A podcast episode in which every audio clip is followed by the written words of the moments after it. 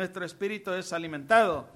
Eh, eh, nada más, solamente para decirle a ustedes, leeré una lectura y luego iremos al pasaje en que nos vamos a encargar en esta noche. Dice la palabra de Dios en Apocalipsis capítulo 3, versículo 4 eh, en adelante, dice de la siguiente manera. Apocalipsis 3, para introducción, ah, Apocalipsis 3, versículo 4 en adelante. Pero tienes unas pocas personas en Sardes que no han manchado sus ropas, no han manchado sus vestiduras y andarán conmigo en vestiduras blancas porque son dignas, dice la palabra de Dios, el que venciere será vestido de vestiduras blancas y no borraré, dice su nombre, del libro de la vida y confesaré su nombre delante de mi Padre y delante de los ángeles. El que tiene oídos oiga lo que el Espíritu dice la iglesia. Amén, hermanos. Noten aquí en estos versículos, en realidad muy importante de ánimo para nosotros, porque dice aquí, pero tienes unas pocas personas en Sardis que no han manchado sus vestiduras. La palabra aquí, hermanos, en Apocalipsis nos hace demostrar que había una iglesia posiblemente llena de, miembros, que había mucha gente. Pero aquí le dice, ¿verdad? Aquí la palabra de Dios, pero tienes unos poquitos ahí dentro de esa congregación que no han manchado sus vestiduras blancas. Y eso es lo primordial que la iglesia se tiene que preocupar en no manchar lo esa ropa blanca que ya el Señor nos ha dado por misericordia. Amén, hermanos. Entonces, eso es lo que nosotros tenemos que atesorar, eso es lo que nosotros tenemos que tener cuidado en que la iglesia, yo me pregunto, el mensaje de esta noche lo he titulado, ¿por qué los hombres aborrecen más la luz y consiguen amar más las tinieblas? ¿Por qué en realidad los hombres en esta, en esta humanidad en que de lo cual estamos, de lo cual en este mundo estamos, ¿por qué los hombres aman más las tinieblas que la luz? Esta es una clase también. Algún ejemplo de alguno de ustedes. Y yo me ponía a pensar también de la misma forma. ¿Por qué en realidad los hombres se inclinan más a la maldad, verdad, que a las cosas buenas? Hermano Juan.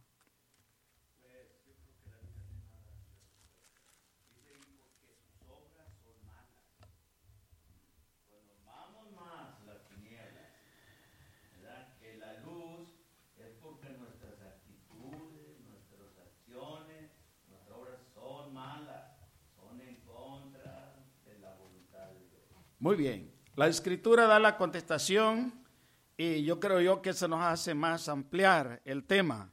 Váyanse ustedes en Apocalipsis capítulo 6, versículo 5. Apocalipsis 6, 5 al 8. Dice de la siguiente manera, aquellos que tengan sus Biblias, Apocalipsis 6, 5 al 8.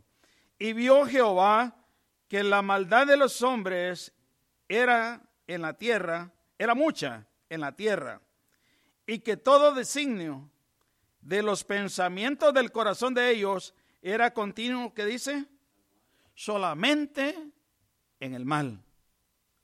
¿Por qué entonces, en realidad, por qué los seres humanos se inclinan más al mal que al bien? ¿Acaso Dios no había aconsejado a este pueblo? ¿Acaso Dios no había preparado la victoria para todo aquel que quisiere? Pero aún así, amaron más las tinieblas que la luz. Y luego el 6, note usted, eh, cómo vamos a mirar, eh, la condición de Dios, cómo se sentía Dios en mirar la generación de los hombres.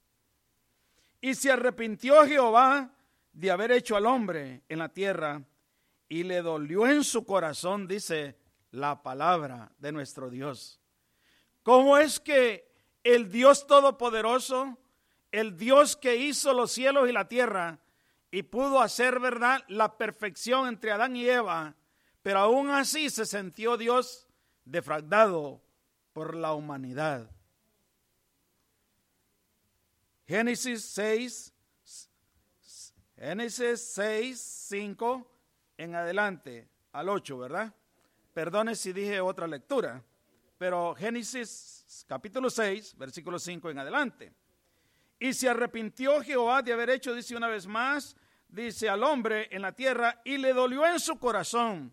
Y yo me pongo a pensar y digo, si Dios hizo aquella perfección cuando hizo a Adán, y luego tuvo que traer a, aquel lugar especial que de lo cual Dios diseñó a, a Eva por medio de la costilla de Adán, que hizo, en realidad la hizo hermosa y la hizo, hermanos, sin ningún defecto para presentársela a Adán.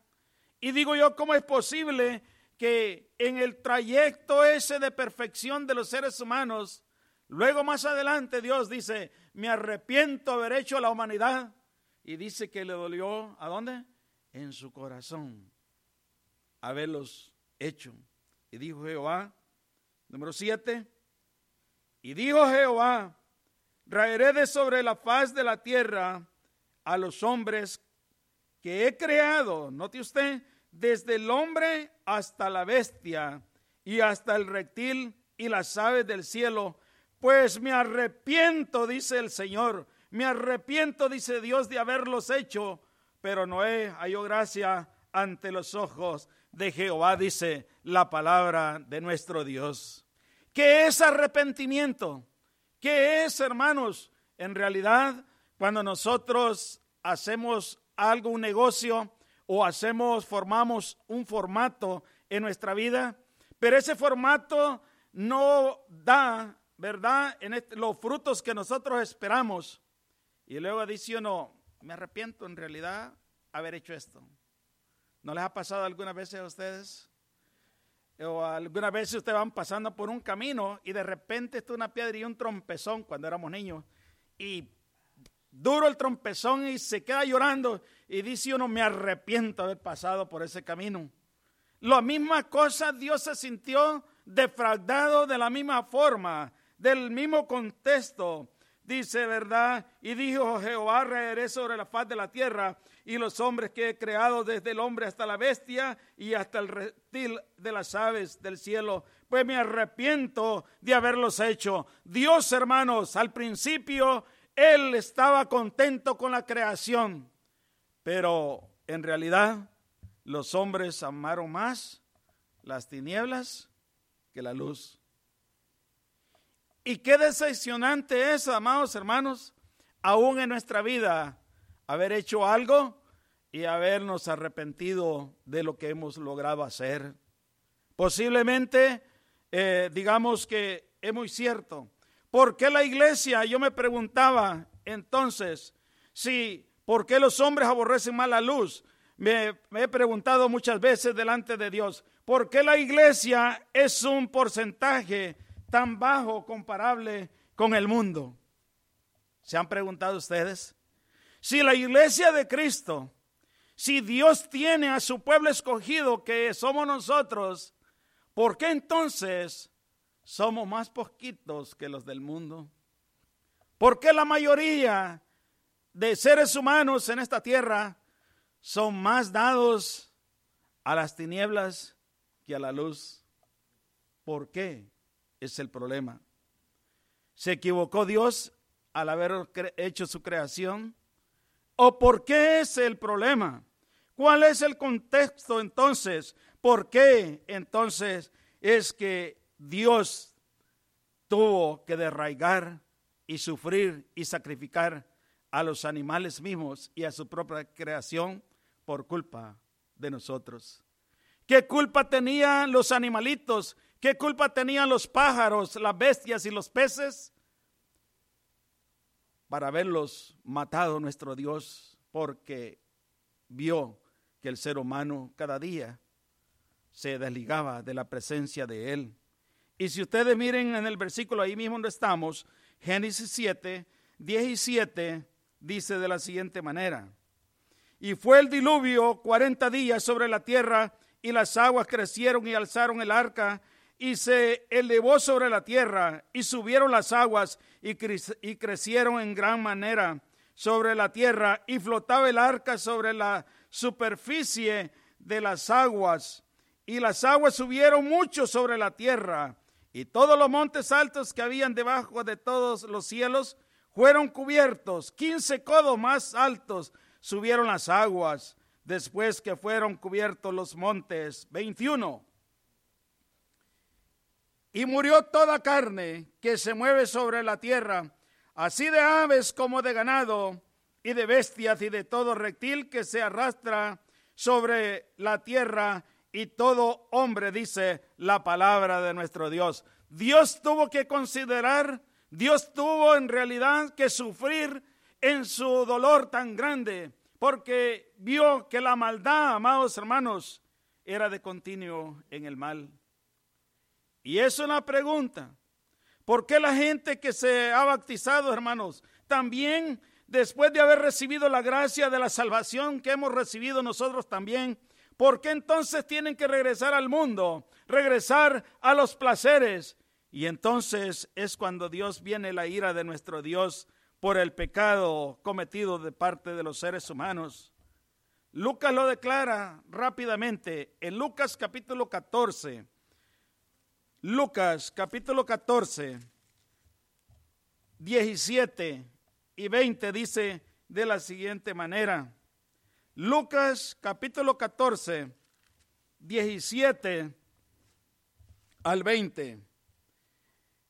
Y a la hora de la cena envió, a, dice, a su siervo a decir, los convidados venid, que ya todo está preparado. Y todos aún comenzaron a excusarse. El primero dijo, he comprado una hacienda y necesito ir a verla. Te ruego pues que dice que me excuses. Note usted, aquí es Cristo Jesús, es Dios mismo el cual está invitando al ser humano a la cena del Señor que está invitando a su reino para que venga y de lo cual los tropiezos más grandes es también que hemos echado en cuenta que las cosas que existen en esta tierra también nos son contrarias a la vida espiritual. Aquí le dice, ¿verdad? Le invita y le dice a este hombre, te ruego pues que vengas, ¿verdad? A esta gran fiesta. Pero le dice, primero le dijo, he comprado una hacienda y necesito, dice, ir a verla, te ruego pues que me excuses. Otro dijo, he comprado cinco yuntas de bueyes y voy a probarlos, te ruego que me excuses. Segunda excusa. O sea que Dios está siempre probando la fe y la espiritualidad de cada uno de nosotros. Y es Dios, hermanos, el que tome en cuenta la decisión de la espiritualidad de cada uno de nosotros, si estas ofertas que vamos, estamos viendo están en realidad a favor de las cosas de este mundo. Y otro dijo, acabo de casarme y por tanto no puedo ir. Yo creo que de los cuatro, hermanos, yo creo que este era el único que tal vez pudiese tener razón de no ir a la cena del Señor pues estaba de luna de miel, ¿verdad? Pero para el Señor, amados hermanos, tampoco no hay excusa. Dice, ¿verdad? La palabra de nuestro Dios, que todo aquel que quiera seguirle, a que madre, padre, hijo, todo lo que tenga. No puede haber nada de gran valor, ¿verdad? Que sobrepase el poder y la gracia de nuestro Dios. Amén, hermanos. No hay nada todos nuestros bienes, toda nuestra vida, nuestra esposa, nuestros hijos, todo. El que ama más, ¿verdad? A hijo o a madre o a padre, no es digno de ser llamado hijo de Dios. 20. Vuelto el siervo hizo saber estas cosas a su señor. Entonces enojado el padre de familia dijo a tu siervo, ve pronto por las plazas y las calles de la ciudad y trae acá a los pobres, los mancos, los cojos y los ciegos. Y dijo, el siervo, Señor, se ha hecho como mandaste y aún hay lugar. Dijo el Señor al siervo, ve por los caminos y por los vallados y fuérzalos, dice, a entrar para que se llene mi casa, porque os digo que ninguno que de aquellos hombres que fueron convidados gustarán mi cena. Cuando Dios habla, amados hermanos, cuando Dios invita y nosotros ponemos excusas, en realidad es muy grave el error y se pagará muy caro en nuestras vidas. ¿Por qué la gente, hermanos, que está en este mundo eh, no se entrega a Dios?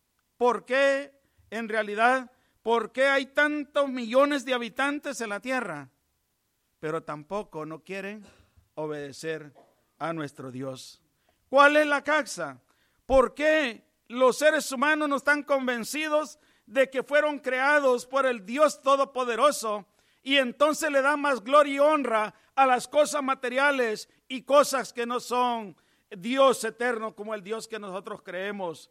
Porque hay muchos en realidad en la India, en China, Japón, y otros lugares, amados hermanos, que no adoran al Dios que nosotros adoramos. ¿Y cómo es posible que le den la adoración a una vaca, a una cabra, a una serpiente o a otro reptil y dejan, dejan el amor de nuestro Dios y Padre Celestial? ¿Por qué es que las iglesias entonces, dando a conocer en toda la faz de la tierra, por qué es que existen más hombres amando más a este mundo y, amando a las tinieblas que hombres que busquen la luz. Es por eso que Dios nos invita a cada uno de nosotros a que entendamos que Dios, hermanos, es el que nos da siempre la fortaleza, es Él el que nos da eh, la convicción de que podamos experimentar siempre en nuestras vidas, siempre en nuestro diario de vivir, porque los hombres aborrecen más las tinieblas, aborrecen más la luz que las tinieblas, perdone usted. ¿Por qué es? Hasta el día de hoy. El hombre cada día se inclina más y cada día hay días más peligrosos en este planeta de lo cual vivimos. Y es por eso que queremos ver y darle a demostrar a usted en esto por qué la gente que está en este mundo no se entrega a Dios. Dice la palabra de Dios en Hebreos capítulo 1. La carta a los Hebreos, amados hermanos. Hermano, ah, vamos a poner a trabajar aquí. En la carta a los Hebreos capítulo 1, ah, hermano Roger, por favor. Hebreos capítulo 1, 1 al 4. Hebreos capítulo 1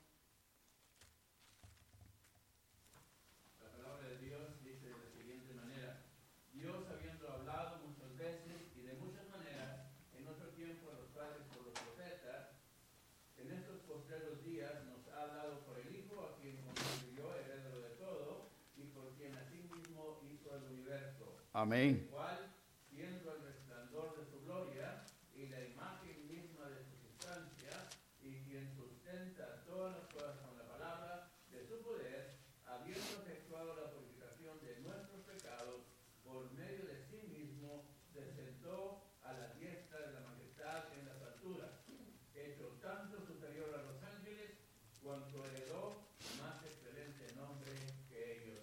Esto es palabra de Dios. Amén, hermanos. Con este pequeño versículo, hermanos, de estos cuatro capítulos, versículo 1, Hebreos 1, del 1 al 4, encierra la potestad del poder de nuestro Dios. Dios habiendo hablado, dice, pocas veces, muchas veces, note usted, la palabra aquí dice y dice, y habiendo hablado muchas veces y de muchas maneras en otro tiempo a los hombres, a los padres de los profetas, en estos postreros tiempos, en estos postreros días, nos ha hablado por el Hijo, a quien constituyó heredero de todo, dice, y por quien asimismo hizo el universo. Dios, hermanos, hizo con su poder el universo para que así nosotros pudiésemos disfrutar en esta tierra. Y por eso es, Dios ha hablado, ¿cuántas veces? Muchas veces. Y de diferentes maneras, Dios ha hablado. Y el único propósito que Dios ha llevado el mensaje es solamente con el propósito de salvar al ser humano. Amén, hermanos. Claro. Ese es el único propósito que nuestro Dios, hermanos, ha hablado por medio de los profetas, por medio de los apóstoles, por medio del Hijo, nuestro Señor y Salvador Jesucristo, es con el propósito de que nadie se pierda, amados hermanos, de que nadie se vaya al infierno, sino que todos en realidad, nosotros los que hemos obedecido el, Evangelio, nosotros tenemos una esperanza, el cual dice, siendo el resplandor de su gloria y la imagen misma de su sustancia, a quien sustenta todas las cosas en la palabra de su poder, habiendo efectuado, dice, la purificación de nuestros pecados por medio de sí mismo, se sentó, dice, a la diestra del majestad en las alturas. Dios está, amados hermanos, a la diestra del Padre. Amén, hermanos. Sí, así es. Y nuestro Señor y Salvador Jesucristo está esperando un día venir por su iglesia, de lo cual somos nosotros. Y es así como nosotros tenemos que tener la fe y la confianza que Cristo vendrá por segunda vez aquí, amados hermanos, a levantar a su pueblo, de lo cual somos la iglesia de nuestro Señor y Salvador Jesucristo. Y en Él confiamos, en Él, amados hermanos, estamos confiados de que Él vendrá por segunda vez ¿Cuándo vendrá? No lo sabemos. Por eso dice en la carta de los tesalonicenses capítulo 2, segunda carta a los,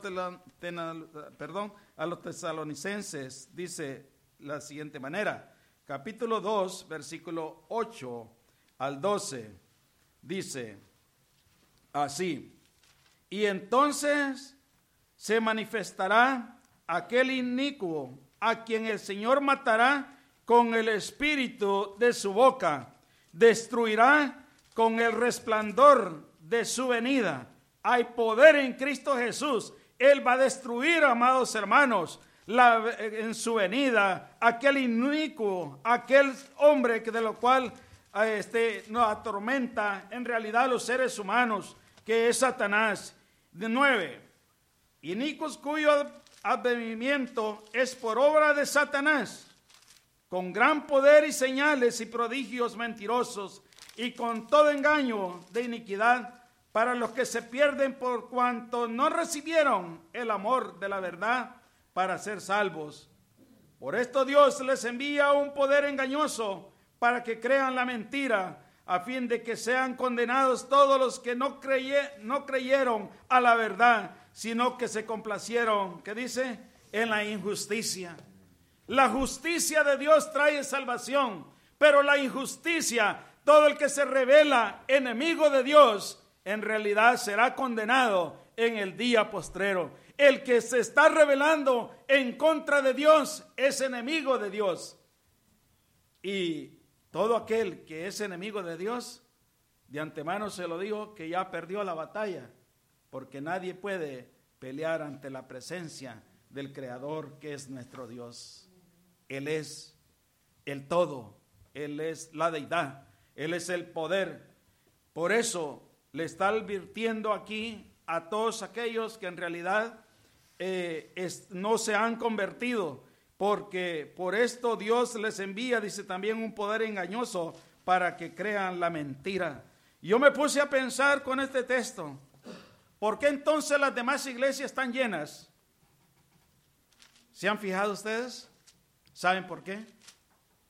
Porque muchos han creído la mentira. Porque muchas de las veces, amados hermanos, y usted puede mirar en Facebook, usted puede mirar las cantidades y multitudes de hombres y mujeres eh, en realidad en esas congregaciones. Pero a veces, amados hermanos, a los seres humanos les encanta más la mentira que la verdad. Y es por eso que en esas iglesias ¿verdad? Han sido también de la misma forma. Usted levante la mano y mi hermano, ¿verdad? Usted ya es bautizado, usted ya es salvo, usted diga una oración de fe y es ya salvo. Usted en realidad, usted venga y no le hace los pecados que haya cometido, solamente arrepiéntase y pase nada más así y una oración y se acaba. No, la Biblia no dice así, ¿verdad, hermano Roger? Eso es, ellos traen, ¿verdad? En sus iglesias los diezmos, las ofrendas, y no le hace las primicias y otras cosas, amados hermanos. Por eso yo me puse a imaginar en estos versículos, que son bastantes, que nosotros tenemos que recapacitar. Por esto Dios les envía un poder engañoso para que crean la mentira. Hermano Julio.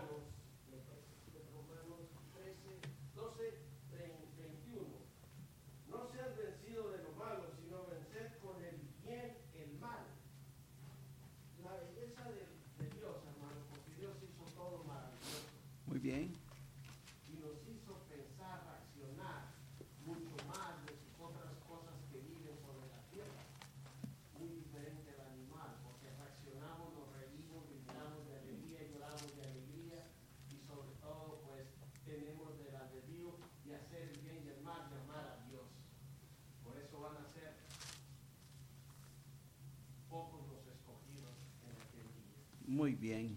¿Alguien más que quiera eh, hacer alguna mención?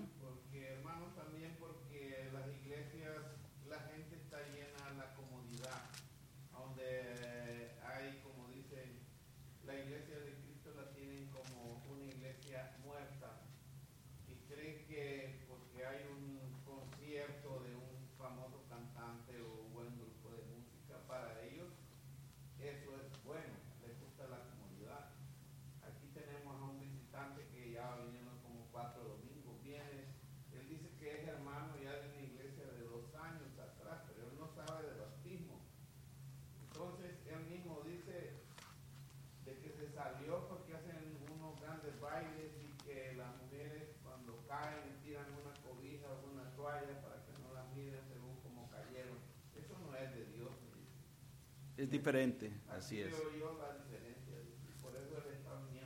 Muy bien. Pero no porque ya aquí, él es un hermano Cristo, dice que está presente. Dice el apóstol Pablo, ahora pues ninguna condenación hay para los que están en Cristo Jesús, los que no andan conforme a la carne, sino conforme al Espíritu. Los que andan conforme al Espíritu de Dios no hacen esas cosas que dice el ñerito porque no, en realidad, no han escudriñado la escritura. No se les ha dado, en realidad, no quieren ver eh, lo que Dios ha diseñado para nosotros. Porque los que son de la carne, fíjense bien, piensan en las cosas de la carne, pero los que son del Espíritu, en las cosas del Espíritu en realidad. La gente le es difícil entender estas cualidades. Y los que andan en el Espíritu, esos son los que siguen el consejo de parte de nuestro Dios y Salvador Jesucristo. La carta a los Hebreos capítulo 3 también nos enseña eh, un pequeño mensaje. Hebreos capítulo 3, versículo 10, dice la escritura de la siguiente manera, concerniente a lo que estamos hablando.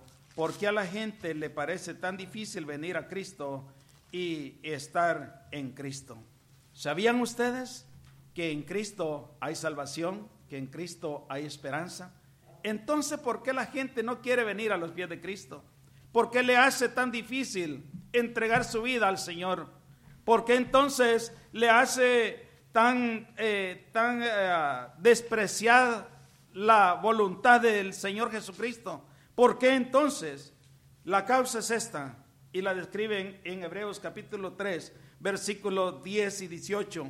Dice, a causa de los cuales me disgusté contra esa generación y dije, dice aquí la palabra del Señor, siempre andan vagando en su corazón y no han conocido mis caminos. Por tanto juré en mi ira, no entrarán en mi reposo. Mirad, hermanos, que no haya en ninguno de vosotros corazón malo de incredulidad para apartarse del Dios vivo, dice la palabra de Dios. La incredulidad también es un defecto, un problema para poder llegar al cielo. La incredulidad, amados hermanos, nos hace también dudar de la palabra de nuestro Dios. Antes, dice la palabra de Dios, exhortaos los unos a los otros cada día, entre tanto que dice hoy, para que ninguno de vosotros se endurezca por el engaño del pecado, porque somos hechos partícipes de Cristo, con tal que retengamos firme hasta el fin nuestra confianza del principio. Siempre dice, entre tanto que se dice, si oyeres hoy su voz, no endurezcáis vuestros corazones como en la provocación, dice, quienes fueron los que habiendo, habiendo oído, le provocaron ¿No fueron todos los que salieron de Egipto por mano de Moisés y con quienes estuve disgustado 40 años? ¿No fue con los que pecaron, cuyos cuerpos cayeron en el desierto y a quienes juré que no entrarán en su reposo, sino aquellos, dice, que desobedecieron en realidad? Amados hermanos, 40 años Dios estuvo disgustado con aquella generación Dios les prometió, ¿verdad?, que los iba a llevar a un lugar más bueno, que a un lugar más delicioso, donde había, ¿verdad?, que aquella tierra producía leche y miel. Un lugar bueno.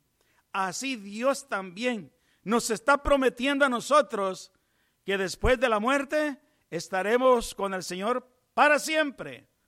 Amén, hermanos. Y dice que el Señor también se fue a preparar morada para que donde yo esté hoy, donde yo esté, dice el Señor, también vosotros estéis conmigo. Es la misma promesa. Pero una cosa aquí es que no debemos de dudar de que Cristo vendrá prontamente por su pueblo, por su iglesia. Porque la incredulidad hace apartar también de la fe al cristiano viendo que tal vez hay muchas tribulaciones, problemas y dificultades y el Señor no ha venido.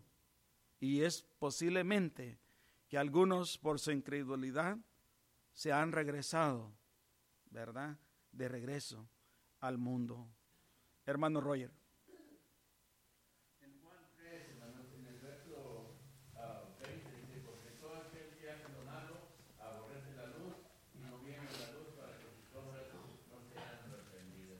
bien.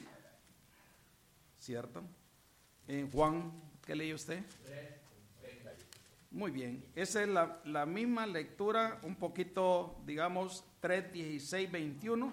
Estas son las cualidades que el Señor Jesucristo nos está relatando por medio del apóstol Juan. Dice uno de los capítulos ya ustedes, que ustedes bien saben, y de memoria, pero es bueno que lo podamos así. Y la respuesta y la explicación la da Dios por medio de su palabra. Dice Juan 3:16, un versículo que todos ustedes lo saben, en adelante, eh, hasta el capítulo 21. Dice, porque de tal manera amó Dios al mundo que ha dado a su Hijo unigénito para que todo aquel que en él crea no se pierda, mas tenga vida eterna. Note, porque no envió Dios a su Hijo al mundo para condenar al mundo, sino para que el mundo sea salvo por él. Amén, hermanos. En Cristo hay salvación, en Cristo hay esperanza. Por eso nuestro Dios mandó a Cristo Jesús a morir en la cruz del Calvario, pero con una condición, Solamente la única condición era de salvar al ser humano. Por lo tanto, amados hermanos, adelante lo describe. Y el que en él cree no es condenado. 18, 18, En que en él cree no es condenado, pero el que no cree ya ha sido condenado porque no ha creído en el, en el nombre del, unigénito Hijo de Dios. O sea que aquel hombre que es incrédulo, aquella persona que en realidad no ha, ha escuchado, o sea, ha escuchado la palabra, pero no la ha obedecido, tiene un problema con Dios. Porque de nada sirve creer y de nada sirve, ¿verdad? Saber cómo poder ser salvo y no obedecer el mandato de Dios. Así la gente vive hoy en este tiempo. Por eso dice así, y el que en él cree no es condenado, pero el que no cree ya ha sido condenado, porque no ha creído en el nombre del unigénito Hijo de Dios. Y el 19, y esta es la condenación, note usted, que la luz vino al mundo y los hombres amaron qué? Malas tinieblas que la luz. Esa es la respuesta del Señor Jesucristo. Exactamente. ¿Cómo es posible que el Dios eterno, con su gran poder y misericordia, mandó al Señor Jesucristo a, ¿verdad?, sacrificarlo en aquella cruz para nuestra salvación. ¿Y cómo es posible que aquí, que los hombres amaron más las tinieblas que la luz?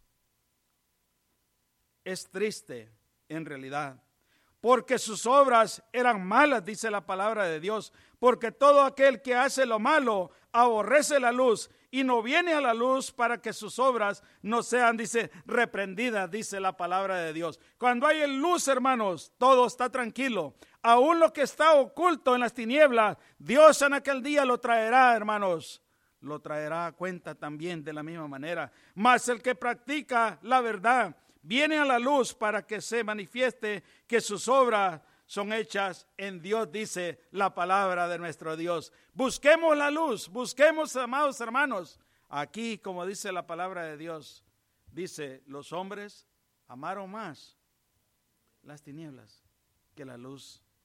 Y yo me puse a imaginar en uno de los capítulos cuando el Señor Jesucristo, no, perdone, cuando nuestro Dios hizo la tierra. Y cuando Noé empezó a hacer el arca, y yo me pregunto, en ese entonces yo no sé cuánta gente había, y, me puse a imaginar, Noé no era un buen predicador, hermano Roger. ¿Cómo era Noé? cuál era su sustancia espiritual para evangelizar y dar a conocer que había un diluvio, había una destrucción en esta tierra. Y cómo era entonces que aún llevando el mensaje espiritual de parte de Dios, aún a sí mismo. Y yo me preguntaba, hay predicadores buenos como Noé, ¿Y cuántos se salvaron en ese entonces, hermano? Ocho. Y decimos a veces, y digo yo, y me ponía a pensar, ¿cómo es posible que Noé siendo un gran hombre de parte de Dios, no pudo salvar muchas almas? La salvación, amados hermanos, es para el que la busca con interés de salvar su alma el que no quiere nada con Cristo, con Cristo se verá. El que no quiere nada con el Señor, déjenlo. Mía es la venganza. Yo daré el pago, dice el Señor Jesucristo. Pero como decía en Apocalipsis, pero hay unos poquitos que están dentro de la iglesia. Eso no quiere decir que no vamos a nosotros a trabajar para poder, ¿verdad?, este, multiplicar la iglesia. Pero aquí está hablando de la pureza no mancharla. Y yo me ponía a pensar, el apóstol Pablo, ¿era buen predicador el apóstol Pablo? ¿Y cuántas veces fue arrastrado, apedreado? Y aún así, sus amigos no estaban a su alrededor. Y aún me ponía a pensar también el Señor Jesucristo, cuando Él fue a orar al monte de, de Hexemaní. Y en ese momento su sudor eran como gotas de sangre. Y yo me pregunto, ¿cuántos estaban a su alrededor con el Señor Jesucristo orando? ¿No era bueno el Señor Jesucristo para predicar, hermano Royo. Claro, era el maestro de los maestros. ¿Por qué entonces el Señor Jesucristo aún, cuando es llevado, amados hermanos, a la cruz, ¿dónde están sus amigos? De lejos le seguían. Y los primeros que le seguían eran las mujeres, las valientes. Y amén por ello. ¿Sí?